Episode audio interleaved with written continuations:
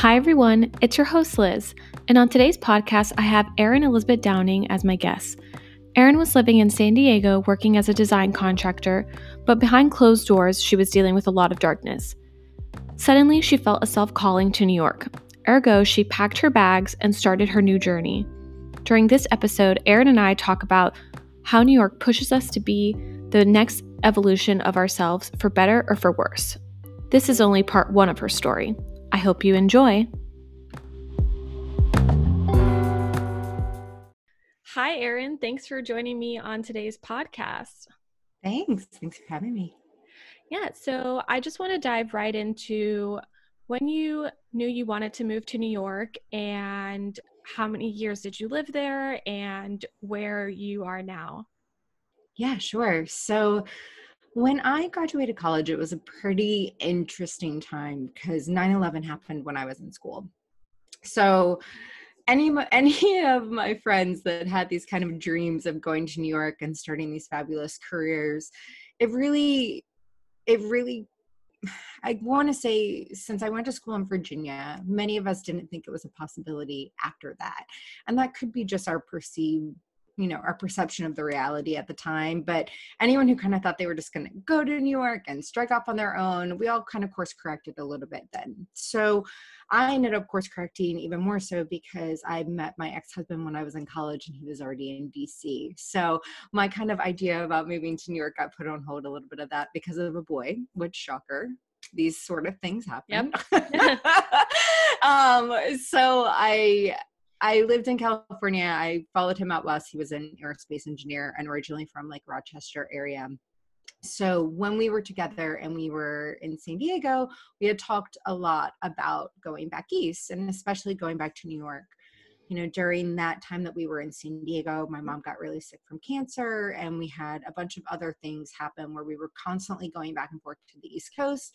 And so we had talked about it, you know, pretty pretty seriously. Um, but needless to say it didn't come to fruition and when that marriage started to dissolve i you know just had this pull on my heart like okay i always said i was gonna live in new york i always had this dream of new york city you know it's been calling me pulling me like a siren for a really really long time and when it was apparent that that marriage just wasn't going to continue and he wasn't into also moving back to the east coast i just said you know what F it like i'm gonna throw it out into the universe and if i get a job that not only propels me forward right? I i made this kind of dialogue with the universe where i was like you know what? I'm not going for a lateral move. I'm not going for less money. You know i'm almost 30 years old. I was almost 30 years old at that point. I was like i if i am dissolving my marriage and leaving the life that i created you know the last like seven years on the west coast behind it's going to be for some good shiz, right? So yeah, I was like, definitely. Yeah. So I didn't. Um, I said I'm not going to live with roommates. You know, I had all these stories from the the girls I knew from college that were a couple years older than me. You know, building walls, like making a one bedroom into a two, and some of the sketchy, sketchy neighborhoods that they lived in at the time. And I was like, you know what, I'm not doing that. Everything's going to be onward and upward. And as the universe would have it, um, the stars aligned. Don't get me wrong, as everything happens, it was like six to eight months of work, like connections, talking to people, really setting my mind to going. Um, and then everything ticked into place, what seemed like literally overnight. Yeah. No, I mean, that's a really interesting story. I'm, when I think about when I moved, you know, it kind of just happened organically in a sense of I applied for a college here and then I got in. So that was like my next move. I mean, it was very different. I was one of maybe five kids mm. from back home that decided to moved away from home which you right. know again i'm i'm from puerto rico so everyone really knew each other it was like a very close knit community wherever mm-hmm. you were so out of you know being such a small group that were, was leaving that was you know a culture shock for everyone like or not just a culture shock but a life shock like you know my family was okay with it but everybody else it it just was like oh wow you're leaving. Okay so like when are you going to be back? Like is it just for a year? And i was like well you know it's very you know you can't really plan those things because i could have you know come here and, and not liked my experience and then i could have moved elsewhere maybe moved back home. Like you never really know you know what's going to happen. So you know you mentioning that it took you 6 to 8 months just like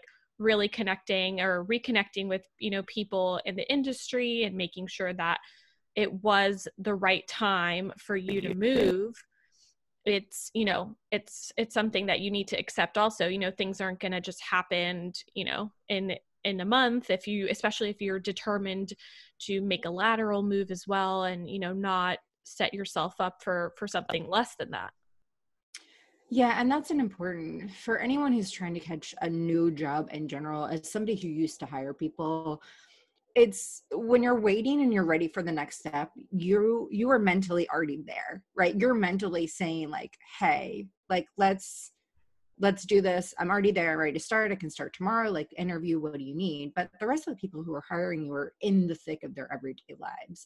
And, you know, they get that emergency conference call or the project's on fire, or then all of a sudden the head guy didn't sign off on the thing that needs the thing. And, you know, a lot of times it's just completely out of your control. So, it's a good measure point i would say before the pandemic hit you know i'd always say three to six months to get a new position now I have no idea. Depending on the industry, people could need more people immediately. But the interesting thing is, is that you know you came from Puerto Rico, and I was originally from the East Coast. You would think that I would move to New York City and all of a sudden have a network and have friends from college and all these things, and I had no one, which is such an interesting dynamic because at almost 30, I was getting divorced right? I met my ex husband two weeks after my 21st birthday. We had been together for nine and a half years, and I had had a couple miscarriages with him and all sorts of an entire life, you know, built an entire adult life built with this other human. And being from Virginia, it's quote unquote the South, right? And going to school at Virginia Tech, all of my friends were married and most of them had had kids and my one really close girlfriend that did live in the Northeast was already living out in the suburbs in Connecticut. So even though you would think I would come with this amazing support system, you know, I didn't go to like a school like Syracuse where a lot of my friends in the city went to, or people that were, you know, coming to New York right afterwards, where 30 years your prime, right? You're hitting a stride with your career. Yeah. Like maybe a friend or two is starting to get engaged, but like, meh, if it happens, whatever. You're in your dating prime, you're going out drinking all the cocktails and taking all the Ubers home. It's like a really, you know exciting time to be in new york city but i i went there almost like i came from another country because all of my friends were now in a completely different stage of life. And not only that i literally took my entire life like flipped the snow globe upside down and just like let it hang out there. I was building from the ground up just like i would have if i had come from another country or started you know right outside of college. Yeah. No i can definitely um relate to that not that my friends are all having mm-hmm. babies and maybe like right. in terms of our, our age difference right there um yeah. but when i did move it you know i i left behind all my friends i you know basically was going on my own i left my family left my friends and then you know came to new york like yes i had relatives like you know in a close proximity maybe you know other state new jersey but there was still like no one i would be living with that you know knew me in and out and it was you know definitely putting yourself out there like very bare very raw you know having new york also be such an intimidating city. I think at the time i don't I think about it now and I call it intimidating, but back then I feel like I was just like, oh, I'm moving to New York, like, you know, Sex in the City, Gossip Girl. Like, hmm. I was like, all these like magical, you know, TV shows or movies that you see, and you're comparing it to that and you know it, at some point you know some parts did match up you know the beauty of the city and like the fact that you know everything's always like accessible and and lively that's for sure but you know in terms of making friends and feeling comfortable and feeling like you know just like secure is is really is really different so i know that that was something that i had to you know get comfortable with and get used to also, as soon as I moved, it was very clear to me that I needed to get a job, which in my mind I did not expect. I was like, I'm going to college. That's, you know, that's what I'm supposed to be doing. And, you know, my sister told me who's a little bit older than me she was like you need to you need to get a job. She was like our parents will pay for your education and that's really where it stops. She's like anything you want to do on your own like will require you you know this isn't you know you're not a child anymore you're not like a young adult you you know you don't have an allowance like you need to get a job. And i was like okay great how am i going to do that? So you know at that time is when i was like okay i'm going to work in retail. I mean, I was studying fashion, so retail seemed like the obvious answer to that kind of like looking for a job.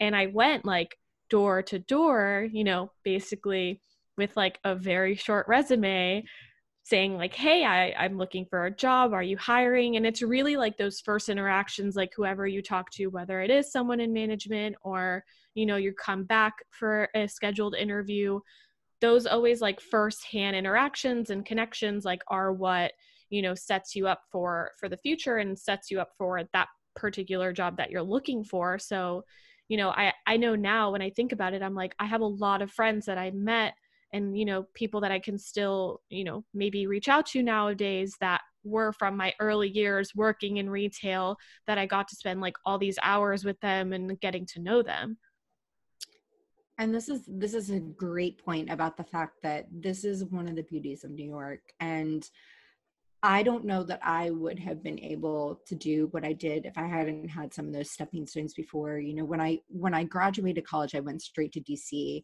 and i was working across from people who went to my college. I was still going out every night with my best friends you know doing all of these things. And when my ex moved to california and i did decide, decided to go with him that was my first jumping off point to kind of going and having no one anywhere near, having no, you know, friends, like not being able to have to go on a plane in order to get back to where I was from, which is your same experience with Puerto Rico, right? And when I went to New York, you know, that's that's one of the amazing things about New York is like that's where your personal growth happens. I'm sure you can say that if you didn't do that and you weren't forced to get out of your comfort zone and not have that security net, you may not be where you are today.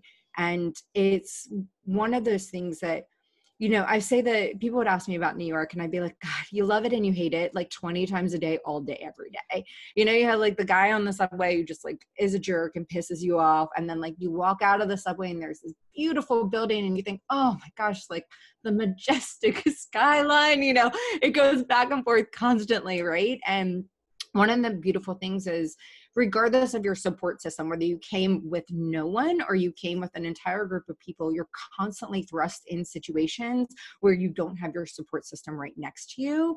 And it forces you to evolve and meet new people and learn those interpersonal skills and kind of learn how to give yourself the pep talk like, oh, I don't want to go, just rather stay in my pajamas. It's like, get your booty up you know go to the thing after work meet your mm-hmm. contacts mm-hmm. apply for that job and it really pushes you to be I mean, you could go cliche and say the best version of yourself, but it's really more the next to the next evolution of yourself, um, for better for worse, right?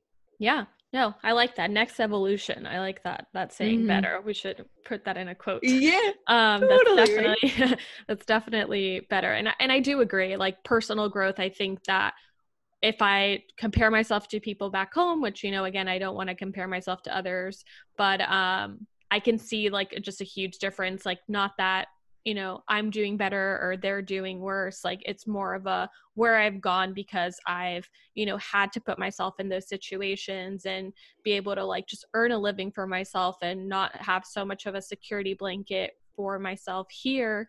You know, yes, there is always the option of moving back home when, you know, if everything hits the fan, but, you know, we're not there yet. And I think that when I talk to my family and I talk to my loved ones, like they're always like super supportive and, you know, they're like, okay, you started a podcast. Okay, great. My mom was like, what's a podcast? I was like, I was like, love you, mom. Um, but yeah, no, I mean, it was just, it was something different and, it, eh, you know, getting that kind of like, you know, ongoing like hey how can i help or you know just any type of conversation that you can have with you know even friends that you've met along the lines that have been again super supportive and have wanted to help me with this is something that I wouldn't have had and I wouldn't have been able to get to this point to feel very comfortable to talk to others, to talk to, you know, my friends, strangers, you know, people that I've met online like you. So, right. you know, I think that yeah, definitely personal growth is one of the key takeaways that New York definitely provides um,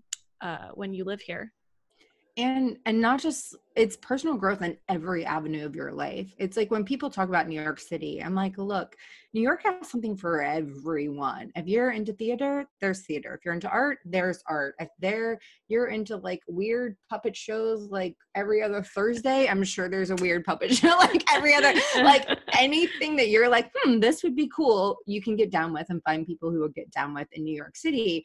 And that's the whole beauty of it too is like for a minute you may be super into one thing and you grow and you evolve and you you put that tool like in your toolkit and you meet people in that arena and then maybe you ebb and flow. And then you switch and then you learn a little bit more about something else or then the universe, aka New York City, provides a whole new set of challenges that you're like, oh, I thought I was already like, I thought I figured that out. And then something else gets put on your plate and you and you learn how to bob and weave. And that's a thing that New Yorkers have that I mean, I've traveled the world and God bless everyone in every other city, but that is something so profound about every New Yorker that I've ever met. Like it's just an ability to multitask, to bob, to weave, to take in information, rapid amounts of information at all times, and really dissimulate that and figure out how to work with that. And if any city is resilient and if any city can accomplish anything in the world, it's New York City for sure. Yeah. I mean, I, yeah, I agree. I think that we are constantly being stimulated, especially when we're outdoors. Like, eh, you know, if we're on our way to work, you're on the subway, you're walking, you don't know what's going to hit you. You don't know if there's going to be, you know, I don't know, some crazy MTA situation happening that then you're, you know, delayed to work and then you're like trying to like slack your coworkers, "Oh my god, I'm going to be late." And then it's like your whole day ends up, you know, being swerved and it's like, "Okay, great, now I'm late to this meeting," or, you know, just I don't know.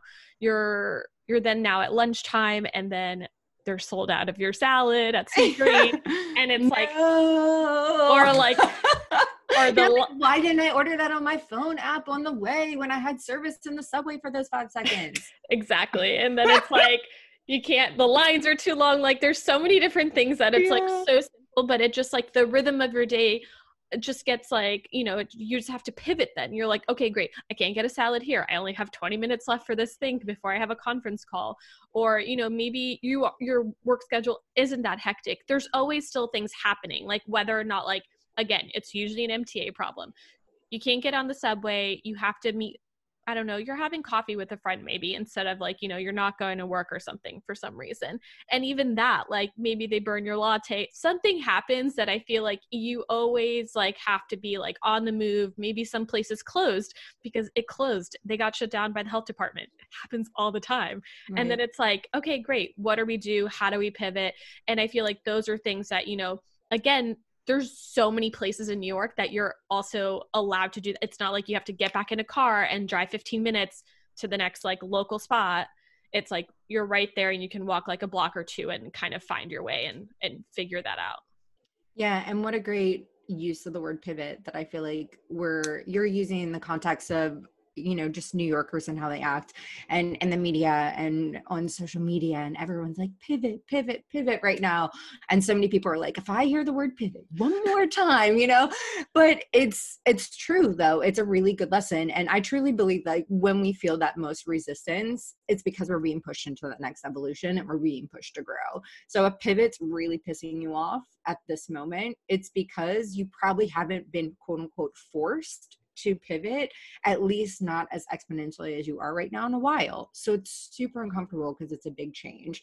And that is like you're saying, a lot of a lot of living in New York City is learning how to be comfortable in the discomfort be comfortable knowing that things are going to move and ebb and flow and every single day is going to be different no matter how much you plan so the reason why we all carry backpacks and like purses and whatever else i mean men any of the things that you have that's got your laptop, it's got your lunch, it's got your gym shoes, it's got like your dry cleaning receipt, you know, like heaven forbid you needed to take the dog to the vet, like all of these things to the point where we're all carrying quote unquote the weight of the world on our shoulders, quite literally.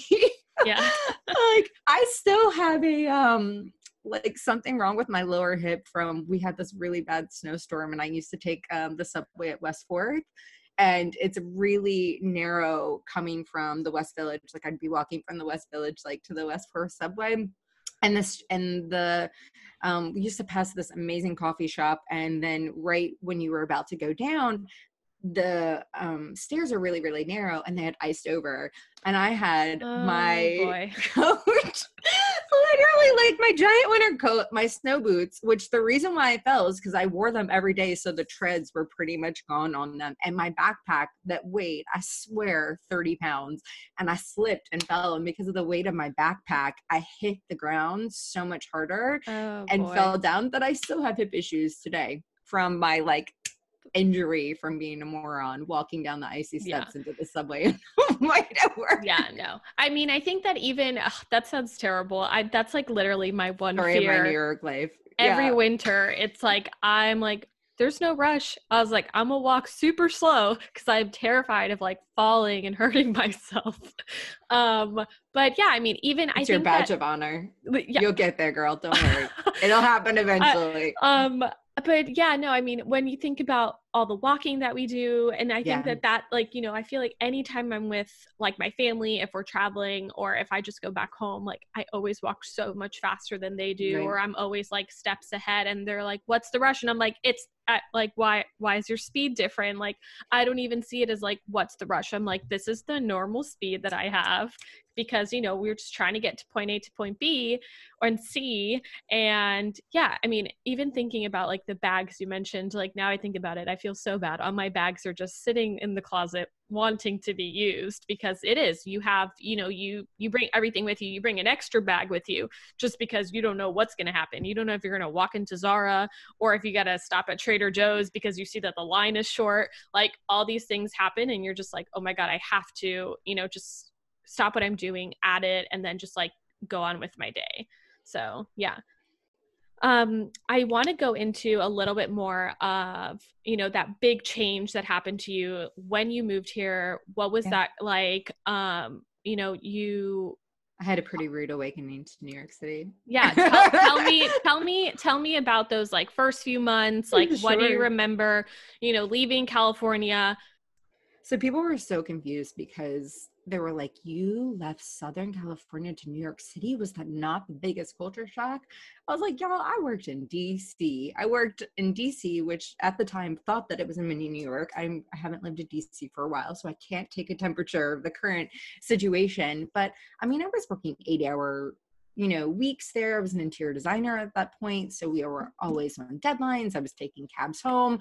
So coming that was my first introduction into the professional world. So coming to new york honestly felt more like home in that way because of the hustle the hard work people were staying late you had deadlines and at that point like i i thrived on that i loved it it was so nice to have something else to focus my energy on to be honest after all of the drama that was happening in my personal life but when I came to New York, I ended up being put up in corporate housing, um, just kind of below where the bridge is for Roosevelt Island. Amazing spot.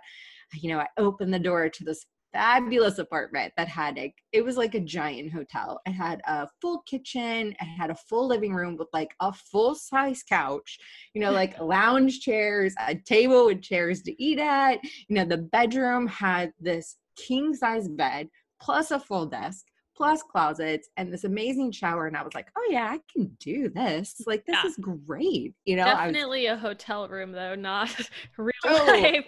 not real life not real life at all. So i was like oh this is fantastic. So i i mean i literally when i left so to backtrack to how it ended up being in new york um, this is kind of how my life happens. When it does happen it everything all the hard work i put together all of a sudden hits at once and i up level like a giant leap but it's like people saying oh they were an overnight success with 15 years of work behind them like this is literally i'm a walking billboard for how that's what happens in your life and how life progresses. I was busting my booty to try to get to New York and I had you know, through six degrees of separation, got a last minute. I had planned an interview for Labor Day weekend and I had three set up and then I had a last minute interview um, that happened just by happenstance. You know, somebody gave me a contact the week before. I happened to call at I think 7:30 in the morning. The guy ended up being at his desk, and just magically within like you know three days from then, I got an interview,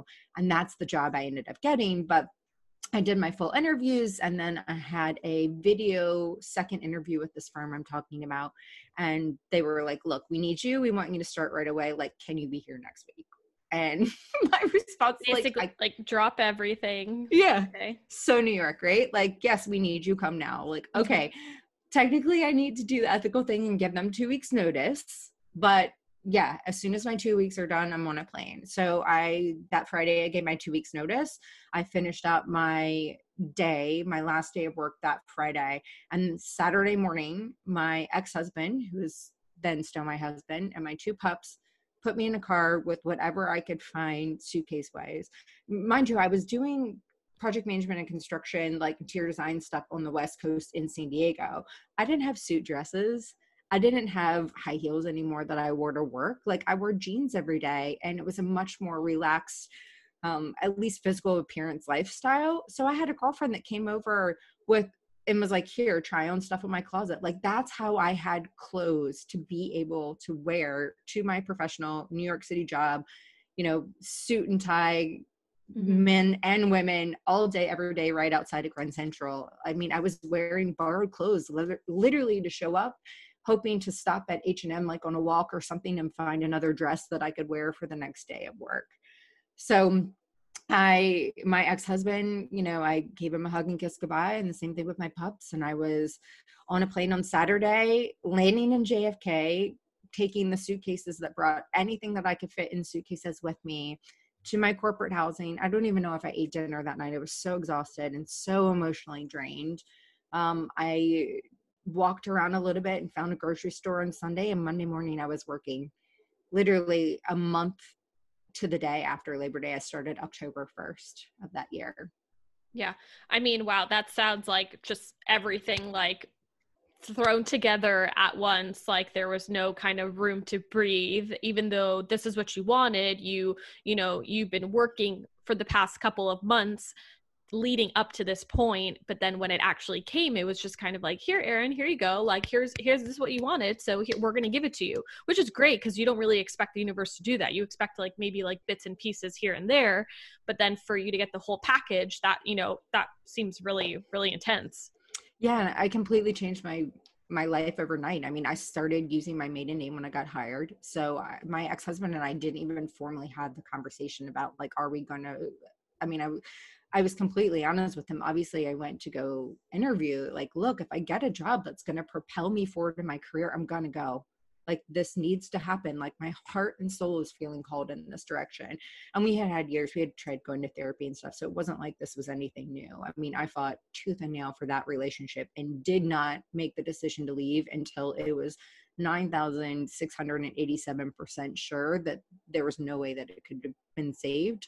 And if it could have, I would have never left. But when I came, you know, I was in, I took my entire life upside down. And that first month I lived in corporate housing. Um, my, one of my best friends from college that was living in Connecticut, because my ex-husband and I still owned our place in California, there was no way that I could pay my California mortgage and any form of rent by myself in New York. So I, my girlfriend said, look, you can come out here and live with me. I had no car. Um, I wasn't going to get a car because I was planning on moving into the city. And I ended up, she picked me up. She ran the Urbanathlon, which if anybody's done that, so cool. Mm-hmm. Um, she ran the Urbanathlon and they happened to drive in from the city. And we literally just loaded her car with those same suitcases that I brought. We drove out to Connecticut and that Sunday, like literally that Sunday in Connecticut for 24 hours is when Sandy hit. So like, holy crap. I just I can't. I mean, when I think about Sandy, it's just like again, I was I was in college. I had moved out of the dorms at that point. I was living in like Bushwick, East Williamsburg area, so like off the L train. And yeah, I mean, I was lucky enough that we had a, something I hated beforehand when we lived at that apartment was that my living room had no windows. I felt like there was no way of feeling like there was like outside. You never knew what time of day it was unless you had like a door from a bedroom open. But when Sandy hit, I was like, oh my God, this is like amazing. I shut all the doors and I was like, I don't want to hear or feel anything because growing up in Puerto Rico, I had experienced a lot of hurricanes. And I feel like it's something that even to this day, very, very high winds rattle me because mm-hmm. it's just like those were terrifying. I mean, back home, you know, I think it's after July, hurricane season starts and it lasts until November. So you're constantly, you know, on your toes. You don't know if like a thunderstorm is going to turn into a hurricane. And, you know, then there's like a flood. And in Puerto Rico, it's so small that a flood can lead to you not being able to leave your house and like go to the store, get extra food, and like then usually your water gets turned off, your power gets turned off. And it's just like so terrifying that I was just like, I don't want to think about this in New York. Like, this was never supposed to happen in New York. This is one of the like snowstorms. I was fine with that. I was like, I know that that comes with the territory, but a hurricane had never happened. Like, people were shocked that like what half of like Chelsea to Midtown, there was no power for countless days. Like I can't imagine that that was like your first few months and you know you just get moved from California, great weather, and then you get hit with hurricane. Like that's terrible. And it was it was very intense for multiple reasons. Like when my girlfriend, where my girlfriend lived at the time, was she was out in Connecticut, but she was in this town called Rowayton, which if anyone's familiar with Connecticut, it's right next to Darien and she lived in this place called the barn which again people might actually know what this is and right next to the Rowayton Market which all of it's right on the water. So we were literally right there on the water um, as all of this was happening. Trees were down people were getting stranded. I mean, it was it was very intense being out there on the water as this was happening. And I ended up getting a ride into the city. So everything went down on Sunday. Monday was pretty bad. I think I got a ride into the city Tuesday morning. And because MTA was completely shut off, I'm like, yo, I just got a job. I just blew up my entire life moved from the west coast like left my husband left the life life i had before like literally have changed changed careers dynamics like any and everything that i could possibly turn upside down and change i just did. And here i am stranded in connecticut on a hurricane and i'm like i cannot lose my job. I have to go in. Like how am i going to figure this out? So i packed a giant duffel bag with whatever i could fit in it and i caught a ride in and once i got in i couldn't get back out so I was literally leaving this duffel bag underneath my desk. I thank goodness had signed up for Equinox because that was how I was showering. I ended up saying, Oh, thank goodness. So the queue now for the shower and Equinox was like out the door and around the corner because so many other people were doing the exact same yeah. thing that I was, was using it as our like personal, personal hygiene, you know, base camp, so to speak and i was staying i didn't know every night you know sometimes it was 6 o'clock pm and i was cranking at my desk in this new job that i was determined to succeed at and i had no idea where i was sleeping that night. You know some of the guys would jokingly come up to my desk and be like hey nomad where you're yeah. sleeping tonight? I'm like i don't know underneath this desk like do you have a better idea? Because i'm open to suggestions. Yeah. I mean you you moved like you said you dropped everything and yeah. you had this calling to go to new york and that's what you did and it was all revolved around this job. So I could imagine that like the pressure, not even just the pressure of the job, but just the pressure to, you know, really keep it together and say, okay, I did this. This was the right decision. Like I wasn't stupid. This wasn't a mistake. And yeah, I mean, I can't imagine like having a duffel bag at my desk. Like, I feel like usually you have like an extra pair of shoes and like, you know, maybe some like a little toiletry kit just in case. But I can't imagine like actually thinking like, okay, great, I'm doing Equinox. I'm, do- you know, I'm checking back and forth like what what where am i going to sleep tonight it's it's really crazy and it's obviously you know you're not going to go and stay at a hotel you just moved again you're talking about having a we mortgage couldn't you couldn't and, even get hotel rooms that's yeah. the trick like you couldn't get a hotel room and you weren't using the subway because the subways were closed. So I worked right outside Grand Central. Like literally my there was an underground connection between the building. The building has since been torn down and there's a new one in its place, but um, there was an underground connection to Grand Central. And I mean that's I somehow ended the first night. My one of my girlfriends messaged me late and was like, "I don't know how we did this, but we got the last hotel room, like known to man in New York City. And it was, we talked about this, right? The yeah. Pennsylvania, right? Right across from Penn Station, which is as scary as F hotel. I literally felt like I was in The Shining because on the other side of the street, south, everything was blacked out. Mm-hmm. And then mm-hmm. all of a sudden you're at Penn Station and everything north is light. And then to east of that hotel, everything was also blacked out. So it was this weird dynamic that somehow Penn Station was still lit, you know, like visibly lit, like it wasn't completely dark, but everything else, at least, you know, to the east and to the south of you, was completely blacked out. Yeah. I mean, it didn't matter where, I mean, if you lived in the city, which is funny because I, I always was like, oh, like I, I always wanted to move out of the city. And I moved there. I, you know, had like two years in college that again, FIT is really close to Penn Station, Madison Square Garden it's not great once you pass 8th Avenue. Like nothing is like lavishy there. Everything is just really like gross and dirty. And it still is. I, I, I feel like maybe I haven't gone recently, but it just feels like it is. And yeah, I mean, I had a friend that moved to the city. Like she was like, oh my God, like living in like just, you know, a very high rise apartment and she had no power and no water. And I lived in Brooklyn and I was like, I have power and water. So you always kind of threw it in my face. Like, I live in the city, you don't. And I was like, it means nothing. You have nothing right now. like during a hurricane, like I came out a winner. But yeah, I mean, I can't imagine like, you know, having to stay in a hotel and then again, that's still like just one night, but that whole area, like it just is so wild because again, the MTA was down. This is like New York did not prepare well for this. Like they're still working on the L train, what, 10 years later from Sandy? um i just like can't like i i couldn't get on the train like i was taking buses like at that point like i i think i stopped working um classes i think had probably paused for the moment because yeah i mean there was no way for you to like you didn't even know to teach most of the teachers don't live in the city. They either lived up north. So if you're in the, even if you did have power but you're off the metro north or you know you're off like just really far off that you can't get into the city. So it was just like really it was just like a pause. Like it really put a pause on new york which it's so hard to do. I think it's, you know, now there's a pause, but like things are still functioning, but you know, a natural disaster like that definitely definitely hit us, definitely impacted us. Well, and and the beauty of New York is, you know, at the time I was working in, um, you know, the project management construction industry, and one of our projects, a girl who got hired the same day I did, was the project manager for the Whitney Museum.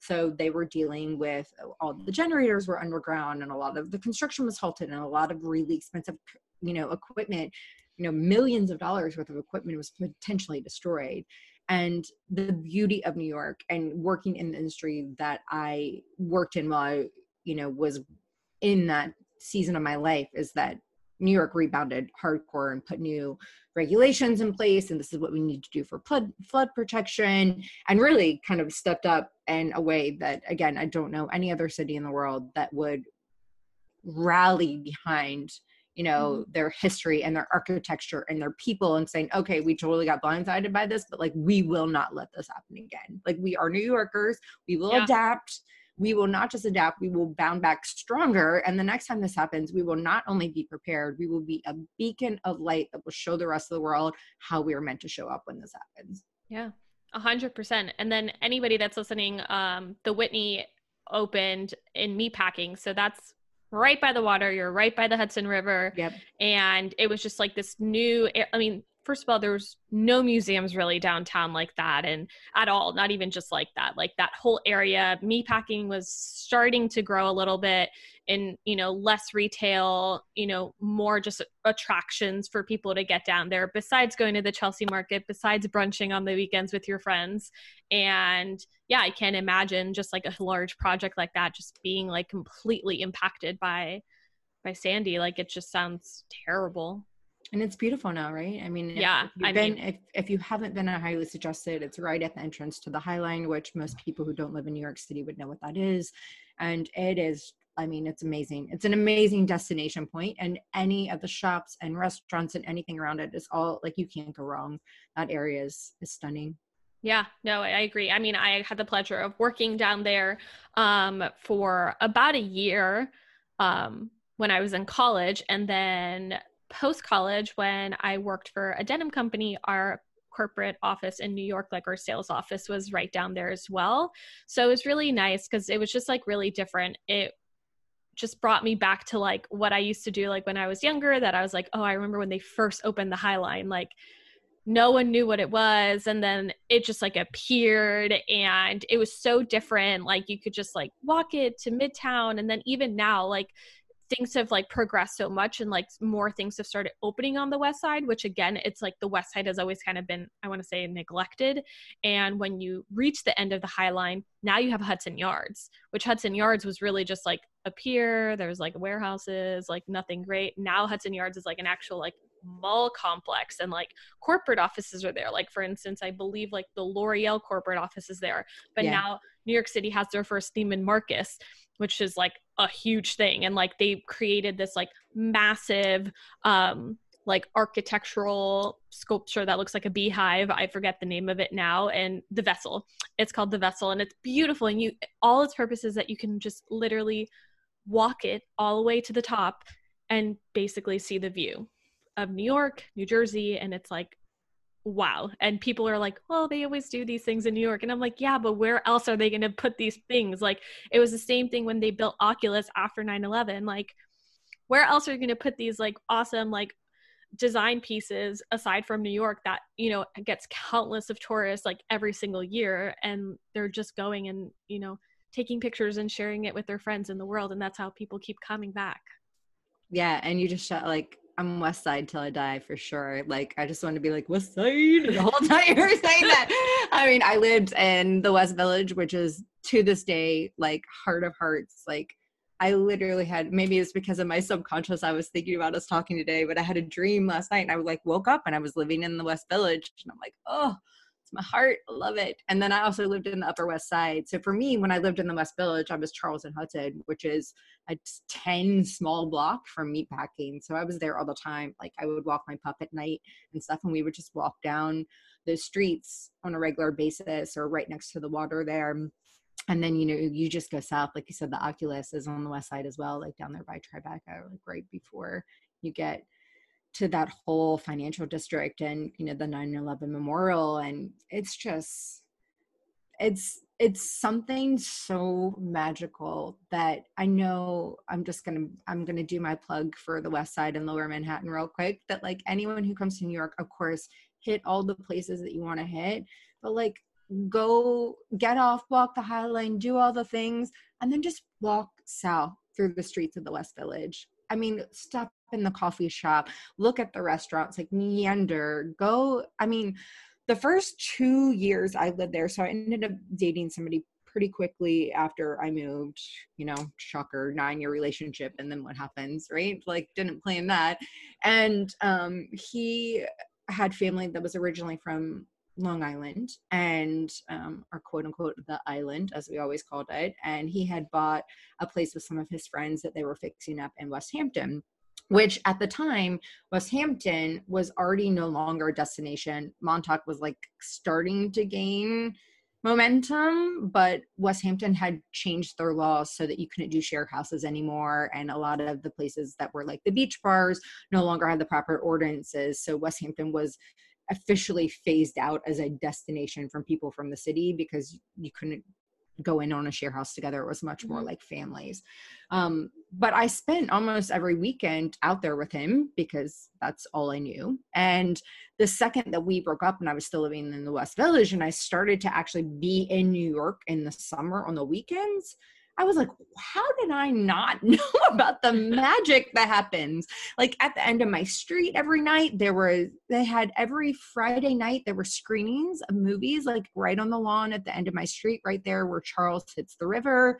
You know, you could literally go rent paddle boards like for free. You could go kayaking for free. There's the, you know amazing dog parks. Like i said i have a I have a pup but amazing dog parks all Mm-hmm. around and they were building new ones.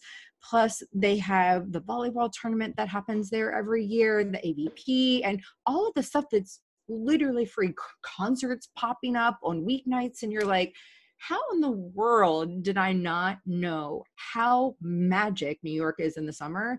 And everyone's in the hamptons or upstate. So it's so many less Yep. people It's like a little desert of your own, but it's so nice. it's amazing Yeah. I do remember, I mean, uh, talking about like the West Village in that area, when I first moved, I feel like I I would always wander as well like uh, when I worked down there just cuz again, I like my first 2 years I lived in Chelsea or very like Midtown West and it was, you know, it it was again dormy and I wanted to just explore different places. And you know after work i would end up just like walking down those streets. I would walk from meatpacking down to west village. And i just remember my i always say it my favorite street is like walking on bleecker street.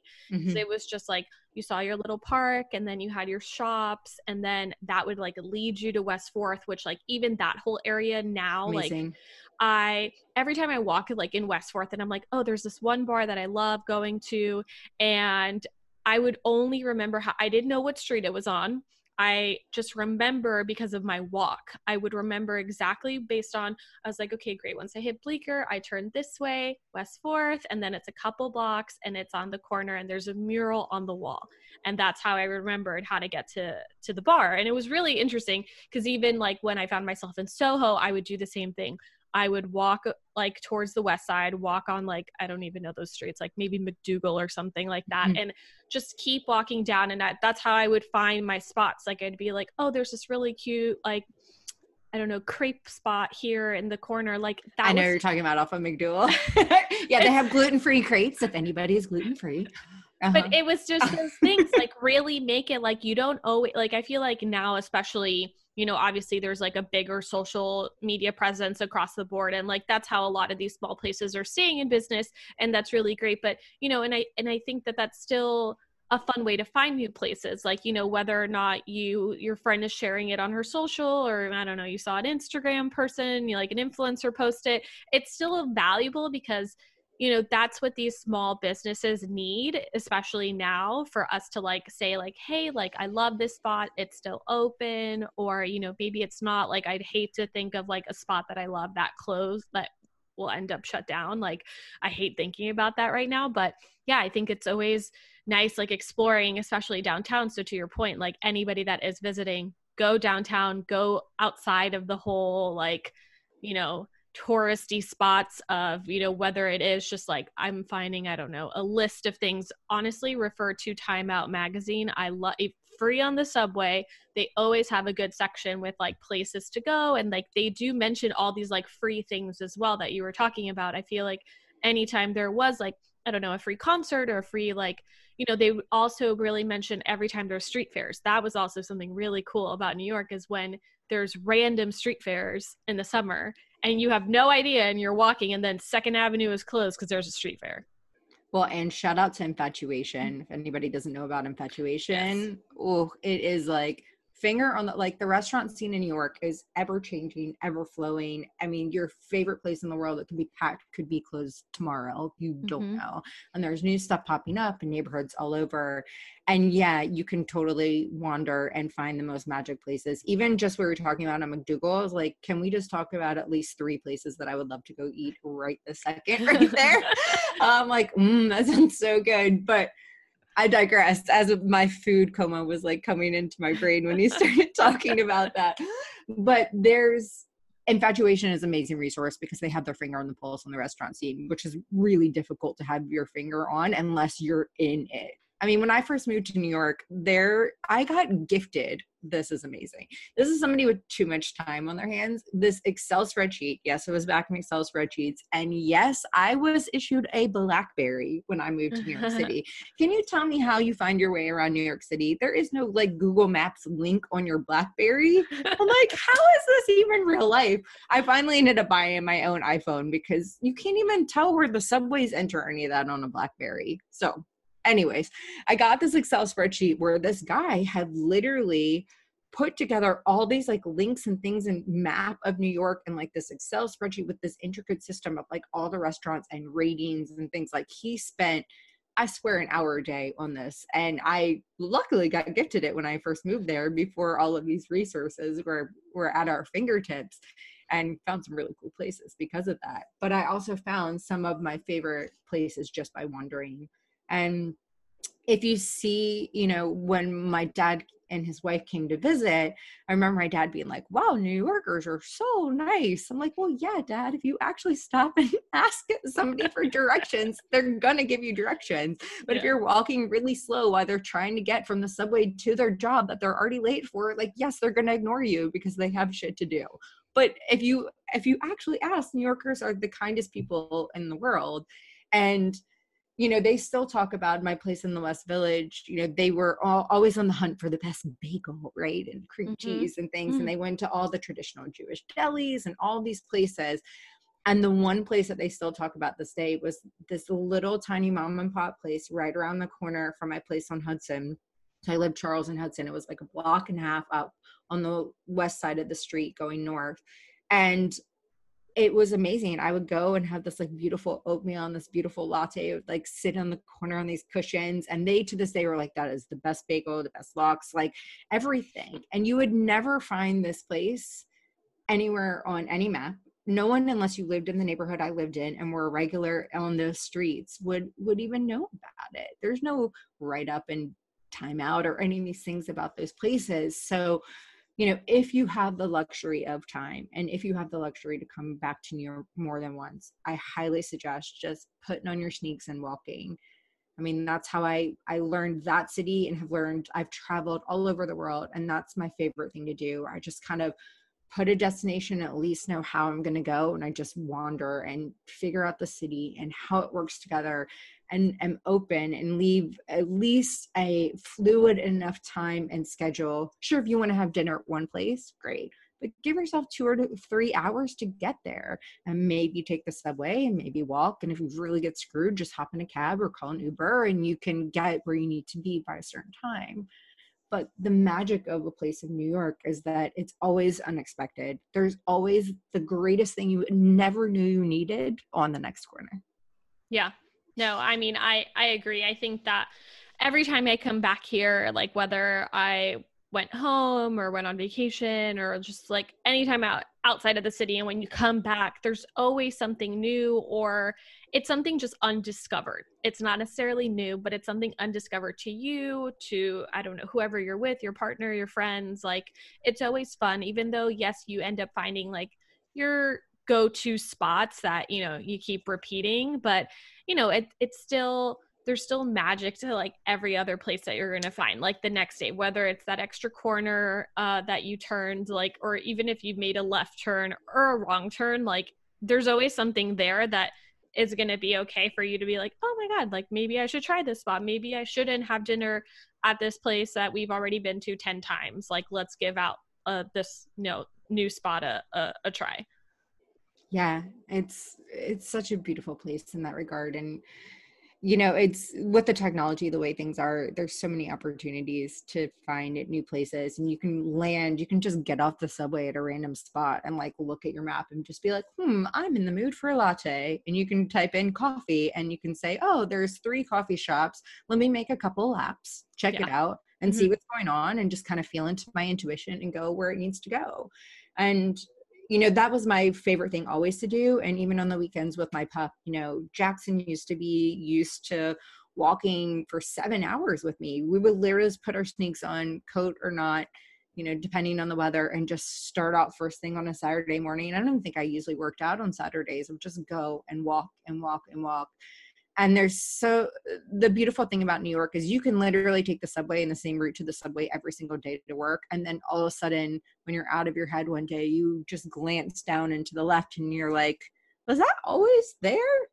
You know? Yeah. so it's it's always surprising you and always keeping you on your toes. And it's again that you can love new york and hate new york 10 times in the same day equally. You know you can have these magic moments and then you can have these moments where life seems really really difficult. Like schlepping all of your things or you know, I used to tell people, I'm like, you don't understand. Like, I would wake up at 5 30 and my entire day was planned the day before. Like, I knew that if I didn't leave my apartment at like 607 and I left at 608, mm-hmm. I was totally screwed because then the express train was gone. And, you know, I was now going to be late to my gym class. Like, I want to, you know, get to my soul cycle class on time, which means I didn't get to work out for that day because I had commitments after work. You know, you'd start, and such a privilege problem let me just stop myself for a second like to be able to say oh i can't get to my soul cycle class on time like i get it. That's a very like okay erin take a step back. It's not that serious. So many people are dealing with so much more. But in my world especially in new york fitness fitness for me or any type of that mind body spirit connection has always been about me keeping my balance. And for me even if I wasn't going out to the beautiful restaurants around the corner from me in the amazing neighborhood that I lived in, I was able to fill my cup up by just walking and seeing the beauty and understanding like what was in there and understanding the craftsmanship in it and spending my money on something like Soul Cycle because I needed it to bring me down from the stress of what I was dealing with every single day. It was more of a, a mental caliber. And for me, it still is. I know that you know, I just, you know, posted something on Instagram today about paying yourself mind, body, spirit first. And for me, um, I really got honed on, on my need for that when I was in the depths of New York City, having been thrust in there from a completely different life because it was taking care of myself in those ways that allowed me to survive and or thrive in that environment some days i thrived some days i was just surviving mm-hmm. right yeah no, that's definitely an interesting. I think we are a common theme in in the podcast is always talking about hustling and thriving, but the actual part of surviving, I find that really interesting that you use that word because it is true. And you know, every day it's going to bring you something different, and whether your day is fully planned out as you were saying in your corporate job you knew exactly what was going to happen the next 12 hours and you couldn't really control it um, you had to find you know little wins here and there. So if it was going to that soul cycle class or whatever it was you know that particular day to just get you through the next 11 hours of that day means something to you. And like you needed to make sure that that was able to happen by waking up on time by you know making sure you got on the subway on time just so your day would flow better so you can keep that kind of peace of mind. And i want to talk about that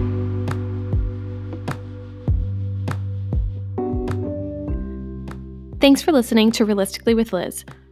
For more interviews, subscribe on Apple Podcasts or follow us on Spotify.